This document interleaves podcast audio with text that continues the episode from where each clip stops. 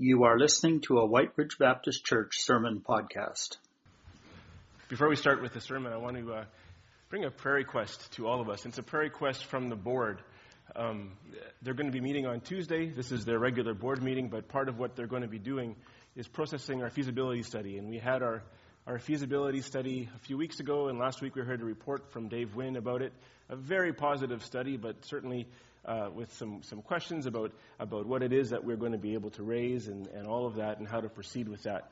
So the board is going to be meeting on Tuesday, and they're asking that we be praying for them. They want to process this thing completely. They want to look at all of the options so that they can present those options to you on June the 14th, which is uh, our congregational meeting.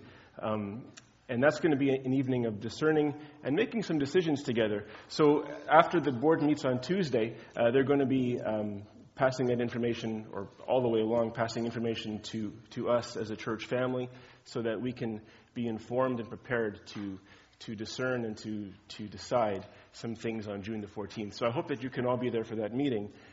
And we just need to be praying. Uh, I feel like God's fingerprints are all over this. Uh, there's nothing to worry about even a little bit because God is sovereign over all things.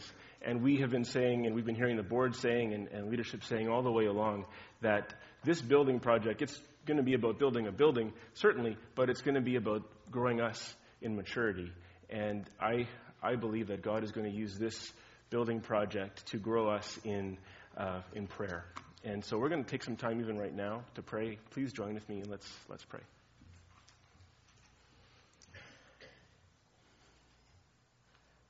God, I thank you that there is nowhere that we can go that you are not there.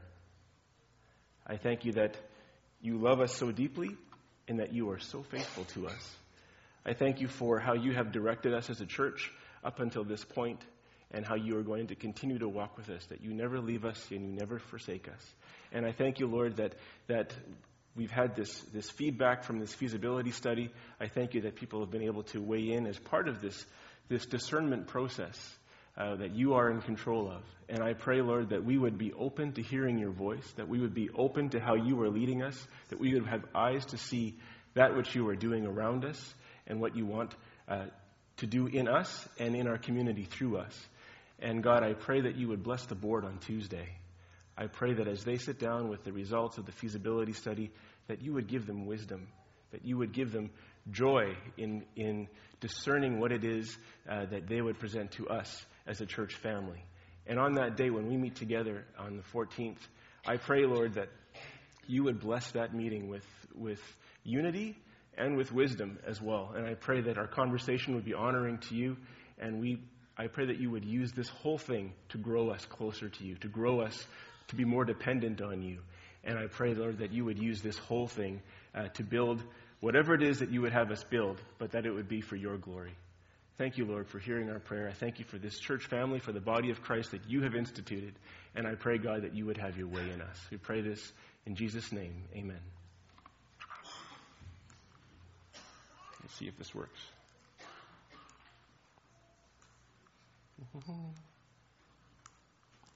I'm going to need your help in the back. This is a picture of uh, me and my sister. I'm probably in about grade one or grade two, I think. Actually, probably grade one because my sister is, I think that's her first day of school. I used to be cute. Uh, I was about that age, and uh, I had a nightmare. And maybe a lot of you have had this nightmare as well, especially when you were kids. I had a nightmare that I was, I must have been in grade two because my nightmare was in my grade two classroom. And the kids from the wave are dismissed. Way you go. All you wave kids, I'll tell you about my nightmare later. It's okay. So I had this nightmare, and I dreamt that I was sitting in my classroom in grade two. I'm in my, in my desk, in my row, and all of a sudden I realize that I'm wearing my pajamas. And uh, we probably all had a dream, something like this. And I remember just being horrified in my dream. And I'm thinking, how in the world am I going to get out of this room without people seeing that I'm in my pajamas? And uh, I don't have those kind of dreams anymore. I'm not too worried about that kind of stuff. Uh, those aren't my nightmares. My nightmares have changed. My nightmares are different now. My nightmares now are kind of What if I had to get up in front of people and preach a sermon about a man who goes to see a witch to talk to a dead prophet?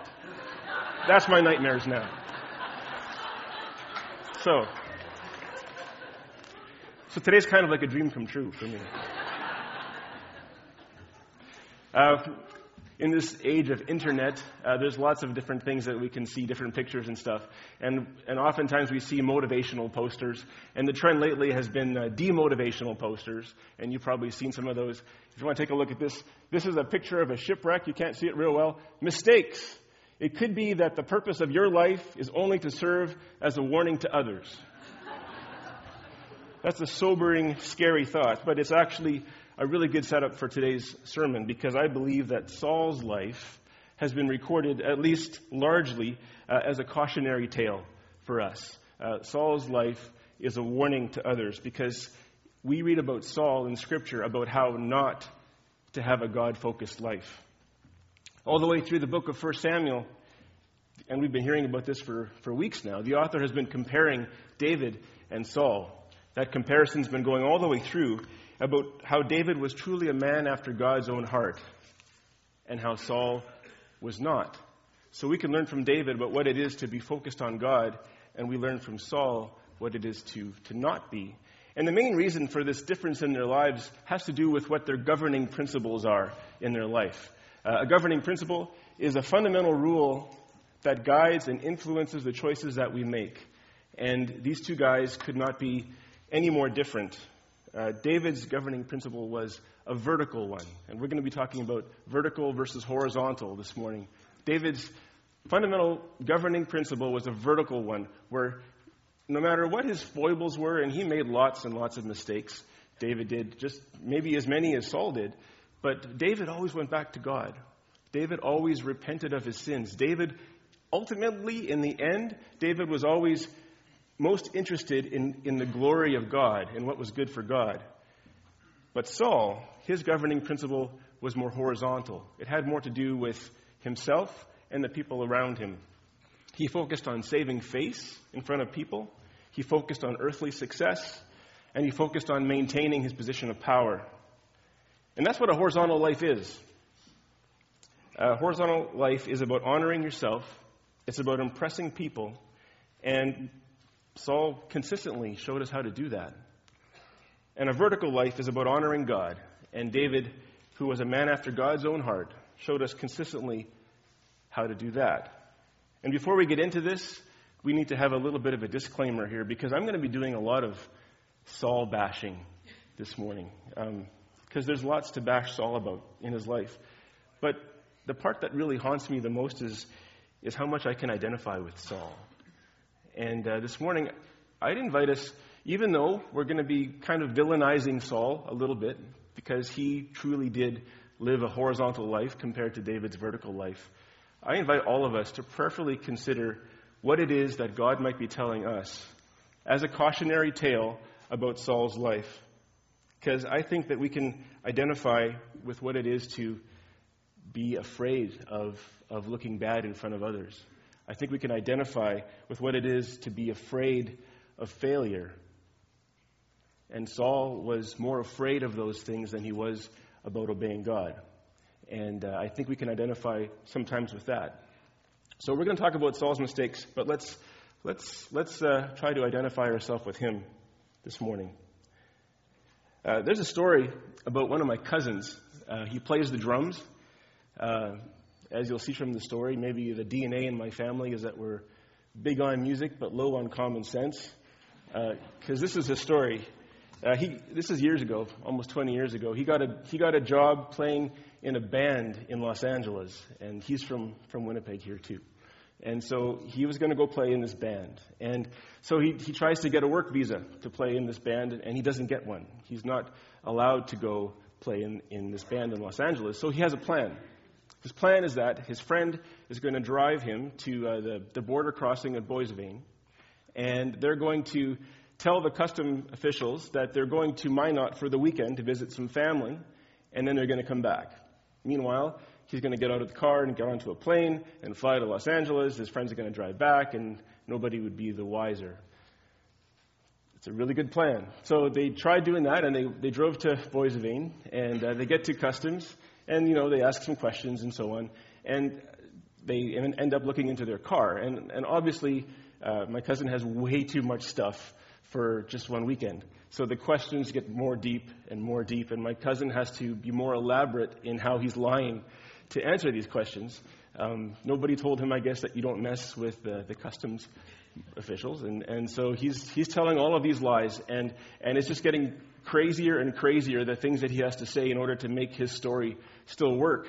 Until finally, they take his friend and put him in one room, and they take my cousin and put him in another room, and they give them both a piece of paper and they say, write out your whole itinerary for the weekend, the people that you're going to be seeing, uh, the addresses that they're at, and everything that you're going to be doing, uh, and, and uh, then we'll compare notes after. And my cousin, he, when he told me the story, he, he talked about just that feeling of dread. Because you're sitting down and you know that that's it. It's end game now. Because there's no way that they can possibly, possibly tell the same story because they never took the time to actually make any story with each other. So, uh, musicians, right? That's, that's us. Yeah. so, so anyways, in the end, they had to say, well, yeah, we were lying the whole time and you got us. And I think they, they impounded their car. Uh, my cousin had to call, call his brother-in-law to drive from Winnipeg to pick them up. Uh, I'm not sure if he still can go to the States. It's, it's, you know, there's consequences for, for, for those kinds of things. Uh, and for my cousin, the governing principle was uh, that he was going to do whatever it took to get to Los Angeles. That was, that was the governing principle. So, and that was more important than doing the right thing. That was more important than uh, doing the wise thing uh, or the smart thing. Uh, and because of that governing principle, the choices he made just had to get more and more ridiculous. And eventually, he just ran out of options, and uh, and he was done. And that's the story today of Saul's life. Uh, self-preservation was his governing principle. And, and that took precedence over everything. Um, and I think that's not unfair to say. If, if we look over 1 Samuel, uh, self preservation was what motivated Saul. And that took precedence over obedience to God, that took precedence over wisdom, and ultimately the consequences caught up with him. And uh, today, we're going to be reading about the day that they did. Uh, we're going to be reading about the last day of Saul's life. So I'm going to invite you to turn with me uh, to 1 Samuel 28. And we're going to be reading just a part of the passage, uh, starting with verse 3. I invite you to, to stand with me as we read God's word together. Starting with verse 3. Now Samuel was dead, and all Israel had mourned for him and buried him in his own town of Ramah. Saul had expelled the mediums and spiritists from the land. The Philistines assembled and came and set up camp at Shunem, while Saul gathered all the Israelites and set up camp at Gilboa. When Saul saw the Philistine army, he was afraid. Terror filled his heart. He inquired of the Lord, but the Lord did not answer him by dreams or Urim or prophets. Saul then said to his attendants, Find me a woman who is a medium, so I may go and inquire of her. There is one in Endor, they said. So Saul disguised himself, putting on other clothes, and at night he and two men went to the, went to the woman. Consult a spirit for me, he said, and bring up for me the one I name. And we'll stop right there. You guys can have a seat. What a strange passage this is. So, at the beginning of this passage, Saul is afraid. He is terrified, the scripture says. The Philistines have gathered for battle, and they're gathered at Shunem. They're at the end of a valley. This is an important battle the next day. If they capture this valley, then they're going to be cutting a path right through Israel. They're going to be disrupting the major trade route in Israel, and they're going to be uh, separating some of the tribes of Israel from each other. So this is a really important battle, but that's not even the hardest part of this for Saul. Because this story is taking place at the same time as the story that Terry preached about last Sunday. Uh, you might remember that uh, David was running from Saul, and so he ran away to the Philistines for a time. He was there for 16 months. And there was this moment of time where it seemed like he might actually have to fight against his own people in order to stay fighting with the, with the Philistines. And we don't actually know if David would have pulled out. Uh, God made up his mind for him as the circumstances were last week. But this is that same moment. So, Saul, he's, there's two things that Saul is most afraid of uh, in, in his whole reign. Uh, and one of those is the Philistines, and the other is that he's threatened by David. And as far as Saul knows, he's facing both of them tomorrow. Uh, we know the rest of the story. We know that David did not end up fighting with the Philistines, but uh, Saul didn't know that yet. So he's scared. He's scared, and God's not talking to him. We see in verse 6 that he asks the Lord for help, but he gets nothing back in response. And the truth is, it had already been years since God had said anything to Saul or given him any help. Uh, God had taken his hand off of Saul a long, long time before this, all because of Saul's consistent unwillingness to put God's interests ahead of his own. You see, and this is, this is our first point. A horizontal life seeks its own interests, while a vertical life seeks to honor God. There's an old joke. It's not even that funny, but I'll tell you anyways. There's an old joke about uh, a farmer and his wife driving in a pickup truck. Uh, and and uh, they've been married a long, long time, and he's driving. And she says to him, Remember when we were first married, we used to sit a lot closer to each other in the cab. Why don't we do that anymore? And the farmer says, Well, I haven't moved. Which. In James 4, verse 8, God says, Draw near to me, and I will draw near to you. It was Saul who drew away from God before God drew away from Saul. Uh, throughout his life, every time that obeying God conflicted with Saul's governing principle of self preservation, Saul disobeyed God. And he kept doing that over and over and over until finally the Lord just let him go. And there's lots of examples of this, but there's been two main ones, and we've focused on them already, so we won't spend much time on them. But the first one is back in chapter 13, when uh, Saul is about to go into battle with the Israelites, and he's waiting for Samuel to show up so that Samuel can light the offering to, to offer to the Lord in, in, uh, in seeking God's favor before the battle. And Samuel is, is, late. Not even very late, he's just a little bit late.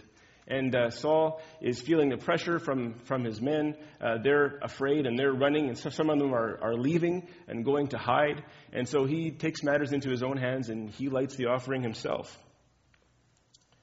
Uh, and then Samuel arrives, and Samuel says, If you had let me light the offering today, if you had obeyed God today, rather than taking matters into your own hands, that would have clinched the kingdom for you. This would have been your kingdom. We get a little bit of a glimpse into the, the what if. I don't know how that works under God's sovereignty. I don't understand it. It's a mystery to me. But there's a what if where Samuel says, if you had obeyed, this would have been your kingdom. But now your kingdom is doomed to fail, and it's going to be given to somebody else. And then later in chapter 15, Saul blows it again. God tells Saul to attack the Amalekites. And he tells some very specific instructions. He says, when you attack the Amalekites, you have to destroy everything this time. You have to destroy all of the livestock, even. Uh, you can't leave anybody alive. These were God's specific instructions. And Saul goes ahead and he defeats the Amalekites. But when his soldiers suggest the idea of sparing the best animals, Saul agrees and he decides to do that. And then he also decides to spare the life of the king of uh, the Amalekites. He gave in to horizontal pressure and chose to obey God. And on paper, this sounds ridiculous. Why would he do that? Why would he do something different than what God said just because he had pressure? This is what God had said. But we don't we can't be too hard on Saul because I think if we're honest, we all know what it is to choose to do things or to say things that we know that God's word wouldn't approve of. And on that day, Samuel said to Saul, You have rejected the word of the Lord, and the Lord has rejected you as king over Israel. God had turned away from Saul because Saul had turned away from God. Do you ever wonder, again with the what ifs, if Saul had, had turned back to God with a humble heart, even on this last night of his life, if Saul had turned back to God with a humble heart and inquired of God with genuineness, with brokenness. If Saul had done that, would God have, would God have responded to him, do you think? We don't know. Scripture doesn't tell us, but I, I think that he would have. And not just because I'm saying because God is a loving God, he should have, so on. I think that's a dangerous way to start any sentence. Uh, God is God, and he's not dependent on what we think God should do. But Scripture does say some things. Psalm 51, verse 17 says, My sacrifice, O God, is a broken spirit, a broken and contrite heart, you, God, will not despise. Or in Zechariah 1, verse 3, God says, Return to me, declares the Lord Almighty, and I will return to you. I think that if Saul had truly humbled himself before God with a broken and contrite heart, God would not have despised him. I think that the God of the Bible would have shown him mercy, at least comforted him, maybe not taking away the consequences of his sin. God still leaves us that, oftentimes. But I, I think that things would have gone better for Saul. I think he would have received something but I don't think, and this is where it gets a little bit tricky. It says in verse, chapter, in verse 6, it says, Saul inquired of the Lord, but the Lord did not answer. I don't think that Saul's appeal to God was humble or genuine. And I, I say that for two reasons. Partly because we have a track record of Saul where, where there's a few times where he says things that aren't genuine. Where he says to David, You didn't kill me today. I was in the wrong. I promise I will never hurt you. He did that twice. And it was just words. It was just words. Or, or also, um, when, when he's confronted with his sin, uh, he just he made excuses. He, he said that he was, he was sorry, but he had other words right after that. I don't think that Saul was, was humble or genuine. And the, mostly the reason that I think that is because right after Saul didn't receive an answer from God, he went to see a witch. Like, I wonder how many minutes he waited on God before he decided to go see a witch instead. Uh, to me, God was, or Saul was using his mouth uh, to say things in, in inquiring of the Lord, but I think in his heart, I think Saul had plan B ready to go uh, because he, he wasn't going to wait on God. And God isn't stupid. God is, is, is wisdom. God is the smartest. He sees everything, and he knows exactly how genuine we are. He sees the heart no matter what we look like on the outside. And so God would not have been fooled by Saul uh, if Saul was inquiring with a heart that wasn't broken and contrite. When I was a kid, when I was a kid, uh, there was a there was a, a, a boy named Owen who uh, he was the class bully. He'd failed a few times, so he was three years older than all the rest of us, and he was a big, big kid. And he had kind of a kingdom uh, I don't know if you've ever experienced this growing up in your playground, but he had a kingdom. Whatever Owen said, everybody did. And if you didn't, then life was going to be hard. And my life was really hard for probably about three years. Um, that kid beat me up so many times. Uh, it was it was tough. But I remember him saying, I remember him saying in the playground for whoever was going to hear. And I don't know where he got this from because he wasn't a church kid. I don't know what he knew about the gospel. I don't really know at all. But he said, Oh, and just backstory this was the 80s. So, for those of you who remember being in the 80s, we talked a lot about nuclear war in the 80s. I remember in grade 5 and 6 being worried about nuclear war. There was all the Cold War stuff between, between the States and Russia. And so that was uh, kind of always on everybody's minds. And I remember in the playground that Owen said to everybody, he said, I'm going to turn to God right before the bomb hits. Right before the bomb hits, I'm going to become a Christian. But not till then. That's, that's, that's not a conversion.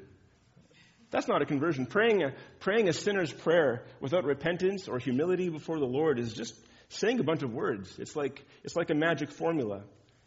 And turning to the Lord has a lot less to do with what we say, with the actual words that we say, and a lot more to do with what's going on in our heart. And God knows the difference between those things. So, Saul inquiring of the Lord in this chapter probably looks exactly on the outside like David inquiring of the Lord in last week's sermon when he came back to Ziklag and somebody had raided his, his camp and they had taken all of the, the women and the children away. And David inquires of the Lord. Uh, Saul might have looked exactly like that. But it doesn't matter what we look like on the outside because God looks at the heart. That's been our theme in this series the whole time. God looks at the heart. It's the same as, uh, as when we worship God together on a Sunday morning. This is one of my this is my happy place, you guys. To, to worship God with my church family is, is my favorite thing. But on any Sunday, any two of us might be standing side by side on a Sunday morning, and we might be looking exactly the same.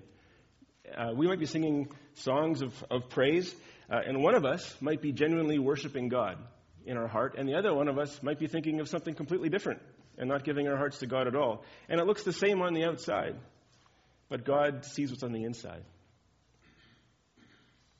So, a couple of questions to consider so far. I think that's the next slide. Uh, what do you think is the governing principle in your life?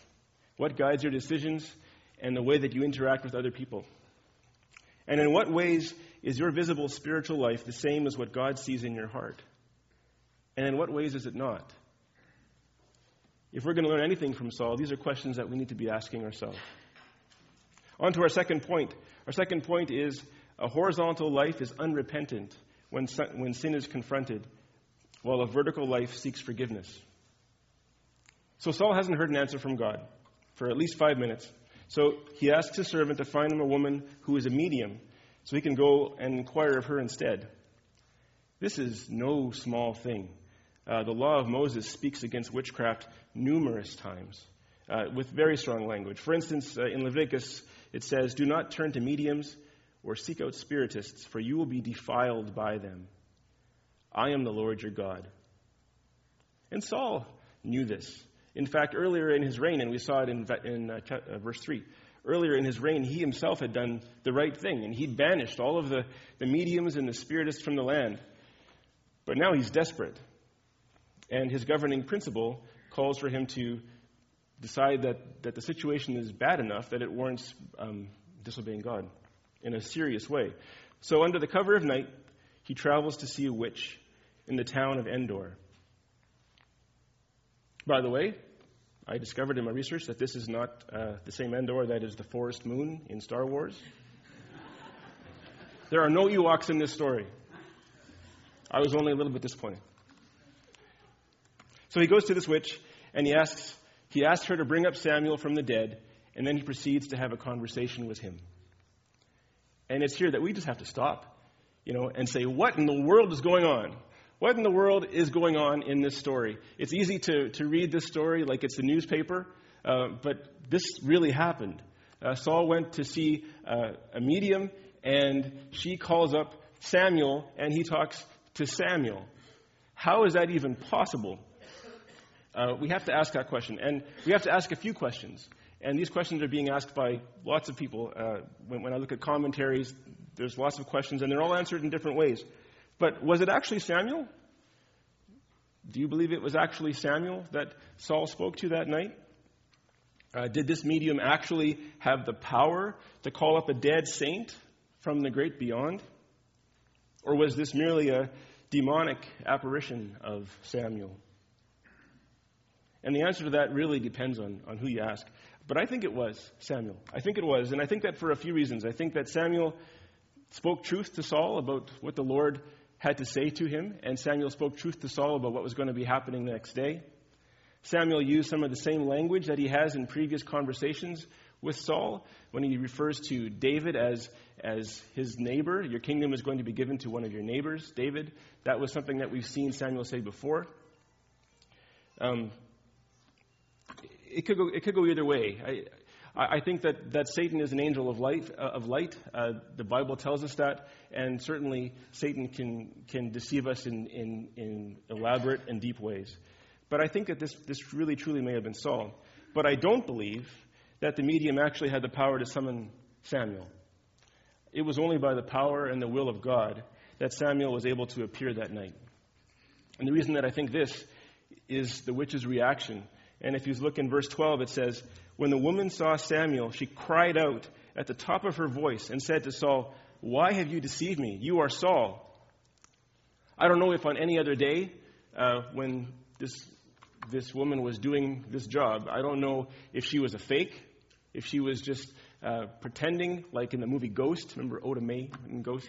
I, I don't know if she was like that, or if actually she was using powers of evil and she was summoning up spirits uh, evil spirits. I don't know what her life was like. But either way, whatever was happening here was new. Uh, when she saw Samuel, she was, she was afraid. She'd never seen whatever was happening here, this was different than she'd ever seen before. I believe that this was, this was God doing something that she was not expecting.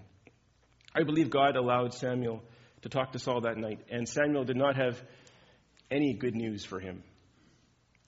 In verse 16, he says to Saul, Why do you consult me? Now that, the, now that the Lord has turned from you and become your enemy, the Lord has done what he predicted through me.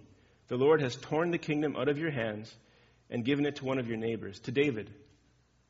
Because you did not obey the Lord or carry out his fierce anger against the Amalekites, the Lord has done this to you today. The Lord will hand over both Israel and you to the Philistines, and tomorrow you and your sons will be with me. Heavy, heavy, heavy news. And obviously, this was not what Saul wanted to hear. And when he read, or and we read that when he heard this news, he falls to the ground, filled with fear. But that's all we read. There's no response to God after hearing this message. We don't read about any repentance. We don't read about any humility. We don't read about anything uh, of him responding to, to these words in a, in a way that is him responding to the Lord. We read about nothing at all. And this makes me think back to the priest Eli. Remember back at the beginning of this series uh, when Eli is faced with, in some ways, very similar news. He hears a prophecy also through Samuel, except for this time Samuel is alive and he's a little boy. Uh, he hears that, that the Israelites are going to be defeated. He hears that he is going to die he hears that his sons are going to die. Very, very similar. But his response was one of humility. His response was, He is the Lord. Let him do what is good in his eyes. But Saul, Saul says nothing. The real comparison in this book, of course, is between Saul and David. Every time that David was confronted with sin, at least in what we have, in what, we've, in what we can read, Whenever he was confronted with his sin, he repented. I think every time. When David wanted to kill Nabal, remember this is from a, a few weeks ago, uh, because Nabal had cheated him and his men, so he's off on his way to kill him, to uh, take vengeance into his own hands. Uh, Nabal's wife, Abigail, meets him on the way and confronts him with, well, she, with gifts and also to talk him down off of this, this action that he's about to do. And he relents and he lets the Lord deal with Nabal instead. Or, after living a life of deceit with the Philistines for 16 months, we just heard this last week and the week before, uh, God got David's attention by allowing his camp to be raided. And, Dave, and David responded by, by turning his heart and turning his actions back to honoring God.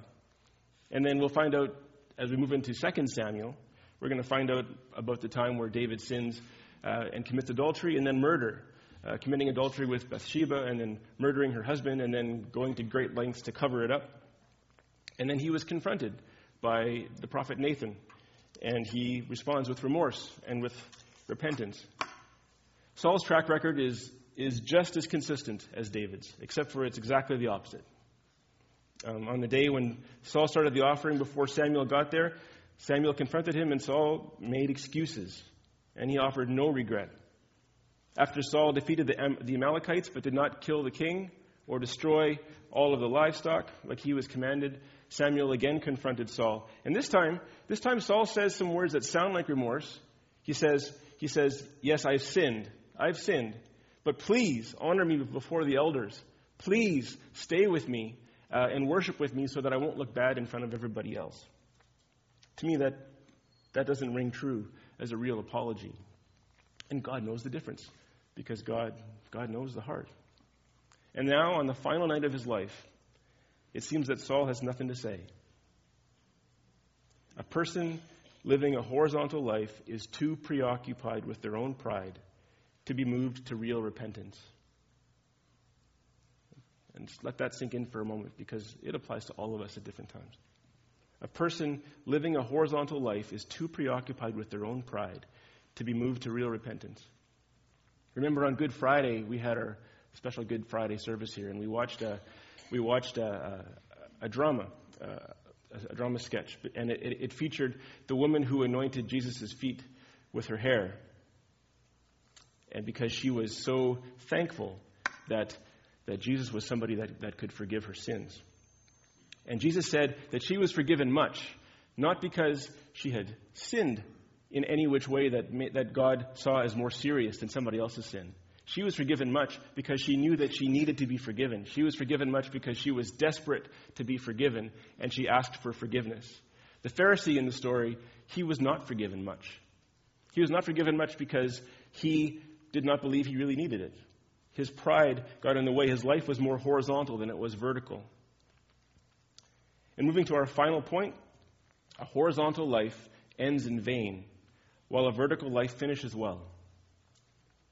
In chapter 31 of 1 Samuel, a couple chapters ahead of where we've been, we have a grim account of Saul's death. The Philistine army greatly overpowers Israel. The Israelite soldiers turn and they run, and they try to run up the side of the valley. They try to run up the side of uh, Mount Gilboa, but the enemy arrows get them. Uh, Saul's three sons, and one of them is David's best friend, Jonathan, they are all killed by arrows, probably right in front of Saul's eyes. And then Saul is critically wounded himself. And I wonder, I wonder, while he lay there dying, I wonder if he thought back to the day when he was anointed as king. The Lord said that Saul would deliver the people from the hand of the Philistines. I wonder if Saul realized that if he hadn't pridefully wasted so much time and so much of his resources pursuing David in the wilderness because of his horizontal governing principle, that maybe this battle wouldn't have even had to have been. He was supposed to defeat the Philistines, and now they've killed him.